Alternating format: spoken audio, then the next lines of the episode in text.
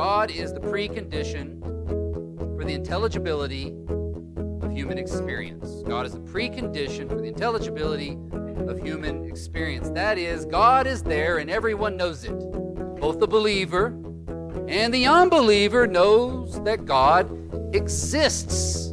God is there because he is not silent. And we know that from Romans 1:19 and other places, but Romans 1:19 a very important text for the knowledge of the Lord. For what can be known, Romans 1:19, for what can be known about God is plain to them, plain to everyone, plain to the unbeliever specifically.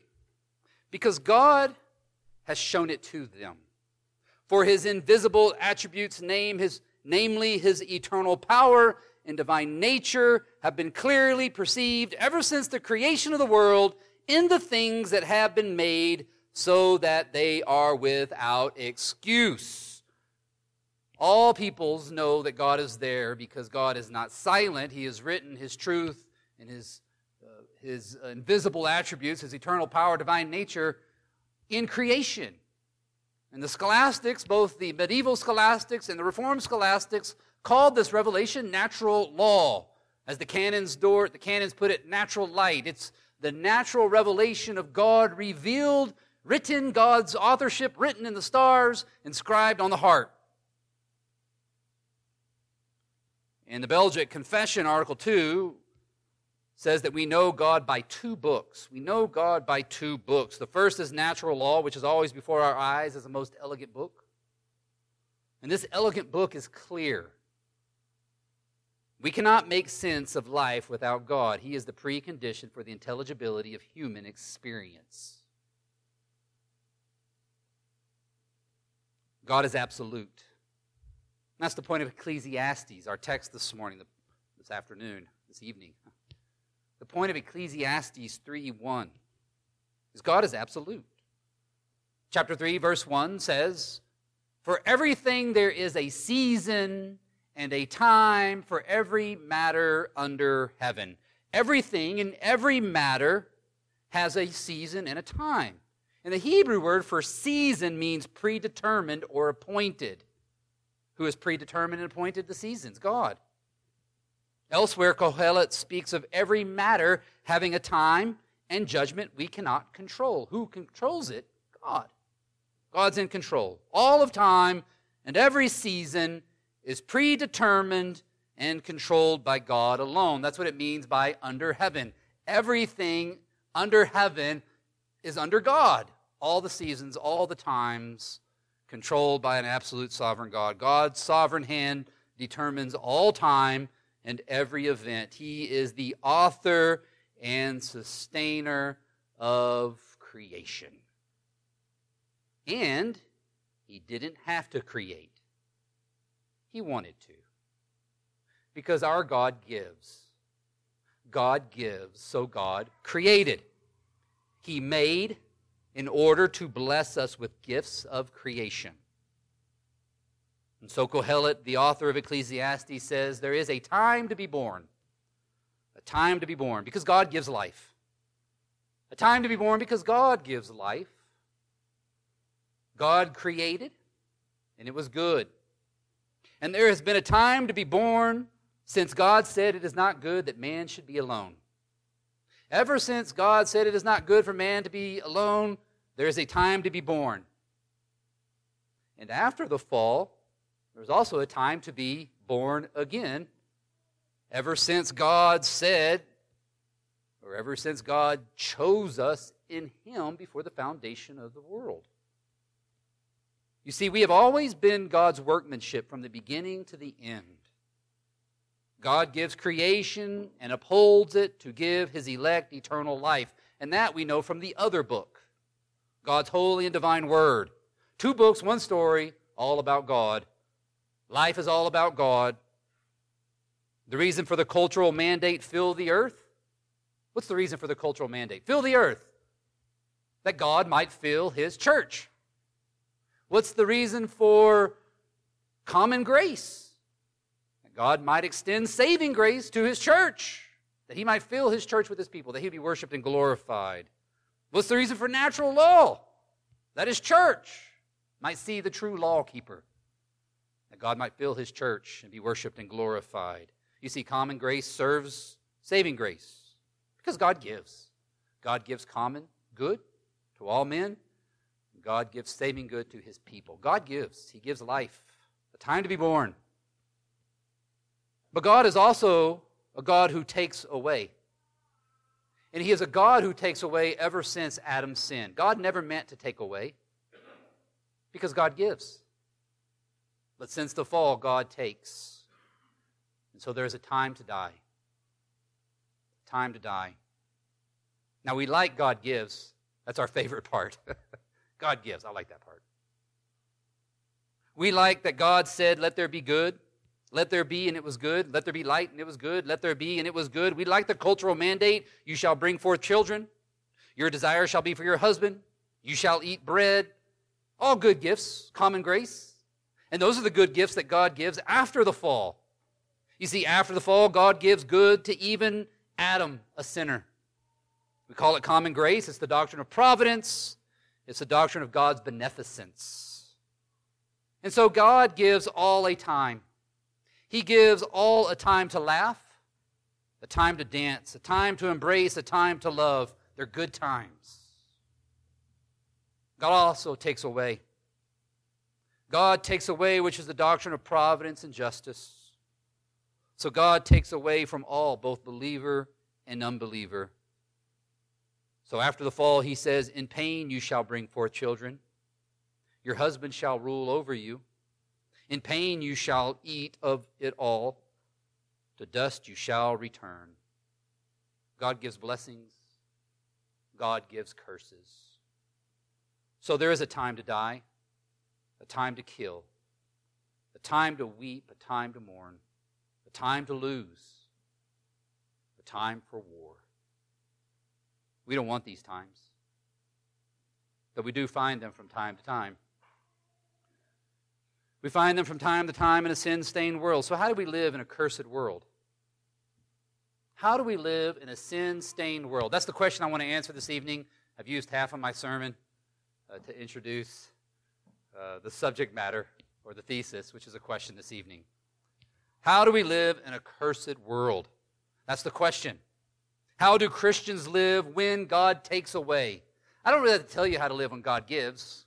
We almost do it naturally we waste his good gifts. No, I'm just kidding. that's what we not. That's what we should not do. So must we must learn what to do when God gives. We need the wisdom of Job. We need to know what to do when God gives. We need to know what to do when God takes away. We must, as Job reminds us, we must live like it's all from God. We must live like everything is from God, both the good and the bad, because it is. It is all from God. Verse 9 says, What gain has the worker from his toil? We have to do, Kohelet says. There is a time to work, a time to toil, but what difference does it make if God's in control? Verse 10 I have seen the busyness that God has given to the children of man to be busy with. Kohelet is saying here that God is the principal doer of creation. He's the principal doer of creation and providence. He is the principal doer of all activities. And that's the point of Ecclesiastes 3. God does, God works, God makes, God gives, God takes away. That's what the text says. God gives, God works, God takes away, God made, God makes. Verse 11 He has made everything beautiful in its time. Also, He has put eternity into man's heart so that he cannot find out what God has done from the beginning to the end. God has made, God has done. God has made everything. God put everything into place. And God has done from the beginning. God caused, God causes, God causes everything. Verse 14 I perceive that whatever God does endures forever. Nothing can be added to it or anything taken from it. God has done it. God is the great doer in Ecclesiastes because God is the great actor of creation and time. And all we can do as his creatures is received from the Creator. Verse 12. Kohelet says, I perceive that there is nothing better for them than to be joyful and to do good as long as they live. We are to receive God's work and we work to enjoy the fruits of our labor, which is all a gift from God. Verse 13. Also, that everyone should eat and drink and take pleasure in all his toil. This is God's good gift to man. Even though man is a worker, we are workers, and we are called to work hard, it is clear by the end of the story that God is the real doer, God is the real giver. When God blesses, we enjoy those blessings with thanksgiving, and we give Him all the glory due His name. When God gives, take that good gift and use it. That's what you do in a sinful, stained world. When you get something good, you realize that every good and perfect gift comes from heaven, and you use those good gifts, and you are thankful for the use of them. That's 2, verse 20, I wrote it down, verse 24. 224, Kohelet already said, he's already told us last week, there is nothing better for a person than, than, than that he should eat and drink and find enjoyment in his toils. This also I saw is from the hand of God. For apart from God, who can eat or who can have enjoyment? For to the one he pleases him, God has given wisdom and knowledge and joy. And that wisdom and knowledge and joy is to use his good gifts. It is wise to use God's creation. Enjoy God's good gifts, his blessings, and enjoy them with thanksgiving. And give him all the glory to due to his name. When God gives, take those good gifts. And Kohelet's not done taking God's good gifts. Verse 13 says, Also, everyone should eat and drink and take pleasure in all his toil. This is God's gift to man. In the face of mortality, your time will end. You're all going to die. The end. No. Well, it will be the end. But until that end, Kohelet is telling you there's nothing better for us than to take pleasure in our present activities. Take pleasure in your present activities. Luther, Martin Luther was asked one time, he was asked, if you knew the world ended tomorrow, what would you do? Luther responded, I'd plant a tree. I'd plant a tree. How do we live in a cursed world? We enjoy God's gifts. Yes, dear Christian, God wants you to enjoy His creation. He made it, He likes it. He wants you to use it, to take pleasure in it. And behind this is what we call the Calvinist work ethic. The Calvinist work ethic. We can all see God's business. That's what Kohelet is saying. We can all see that God is, is the great worker. We see the handiwork of the Alpha architect and the Omega finisher. He creates and He makes all things, and, and we are in His image. And as image bearers, we are to do as God. We are to work, right? Image bearing means get busy. Image bearing means get to work. And you work to have. God works to have. He created and it was good. And so we work to have. If you do not work, you do not have. Right? Get to work, get busy. But then God worked to have and to what? Give. God gives. And so as image bearers, we work to have that we might give. It's not all about the having. The Christian life is also about the giving. We do the having, do some having. Enjoy the having. It's fun. I'm looking forward to vacation soon. I'm going to be doing some having. But in the meantime, we do some giving and we serve. Not when you're on vacation, though. Don't do the giving when you're on vacation. You'll have plenty of time to give off vacation. On vacation, do the having. it's good for your soul. So, how do we live in a sin cursed world? We give. We work and we give. We work and we give to our families. We work, we give to the church. We work, we give to our neighbors. And God's absolute sovereignty means that all work is legitimate. You don't have to Christianize your job. You don't have to put Christianity all over your work. You have to work hard and do a good job, be fair, be honest, and it's you being Christian in the workplace. You don't have to join the ministry to serve the Lord. I love Calvin when he talks about the ministry and serving the Lord, especially the Roman Catholic Church. He says, uh, mothers changing diapers uh, serve the Lord more than the nuns up in the great, you know, cathedrals praying all day. Because the nuns up in the great cathedrals praying all day, they're doing nothing for no one, but the mother is serving the, the most needy neighbor she knows. So Calvin says the mother is more holy than the nuns. you don't have to join the ministry and get ordained like we had this morning to serve the Lord. You serve the Lord in your vocation, it's your calling secular or sacred. It's from the Lord. Serve the Lord. Work hard. Put in a fair day's work, and the Lord is glorified. That's how you live in a cursed world. Work hard. And when you get from your hard work, and you will, and that's the genius, that's the blessing all you young people have. Here's the, here's the wisdom for all you young people. Listen up. You're being born in a world, or not born, you're, you're being raised in a world where there's a terrible work ethic. All you got to do is put in half a day's good job, and you'll get, they'll see your good work and you'll get promoted. How much more if you work really hard? If you work really hard, you're going to get promoted because guess what? Your neighbor isn't. So get to work. And when they, when they say, Why do you work so hard? Be like, I'm a Calvinist. And say with us, you know, I'm a Calvinist. We work hard. And when you get, go and enjoy it. And When they're like, Man, you really enjoy your work, say, I'm a Calvinist. uh, work hard, enjoy what you have. That's perhaps the best way to enjoy Perhaps the best way to enjoy what you have is not just the having, but probably the best way to enjoy what you have is in the giving. You see, love is the greatest blessing of all. Love your neighbor. And the fear of God. He said in verse 14, I perceive that whatever God does endures forever. Nothing can be added to it, nothing can be taken from it, for God has done it, so that the people fear him. This is the fear of God's sovereignty. It is the recognition that God is God and you are not. You are limited. Human knowledge can only take you so far. And when the author says that God, everything God does endures forever, he's not saying that everything God literally does endures forever. Even this earth will not last forever. Kohelet means God is not confined by time, He's eternal, He is forever. The word endure in Hebrews means that He transcends time. And the verse ends, the chapter or our pericope ends with verse 17, verse 15. That which is already has been, and that which is to be already has been, and God seeks what has been driven away. Now that's a very complicated verse. What does it mean? I don't know. The end. No. I didn't really know it. I had to really search and ask others. And it means we must accept that God is holy.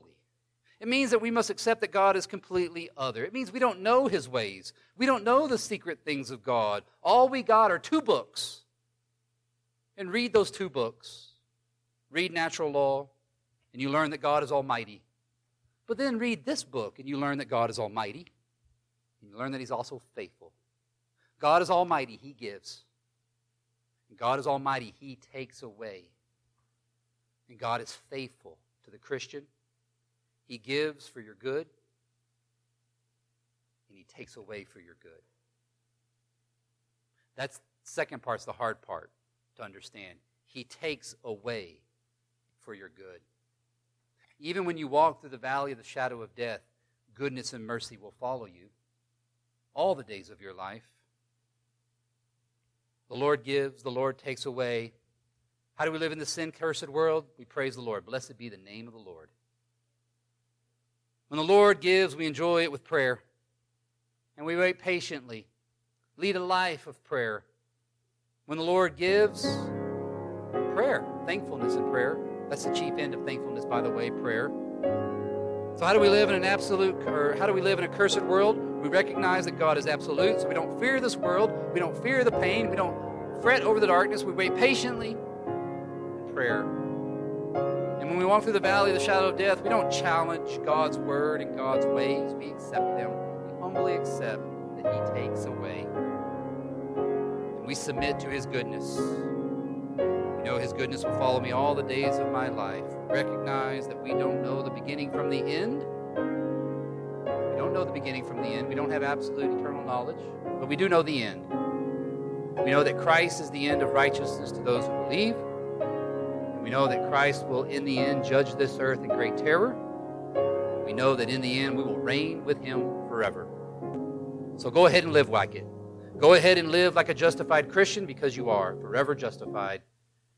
And go ahead and live in His creation, living with thanksgiving and patience. Amen. At Covenant Reformed Church in Missoula, Montana, we sincerely believe God's Word and faithfully teach it. We invite you to worship with us on Sundays. For more information, please visit MissoulaURC.com. That's MissoulaURC.com.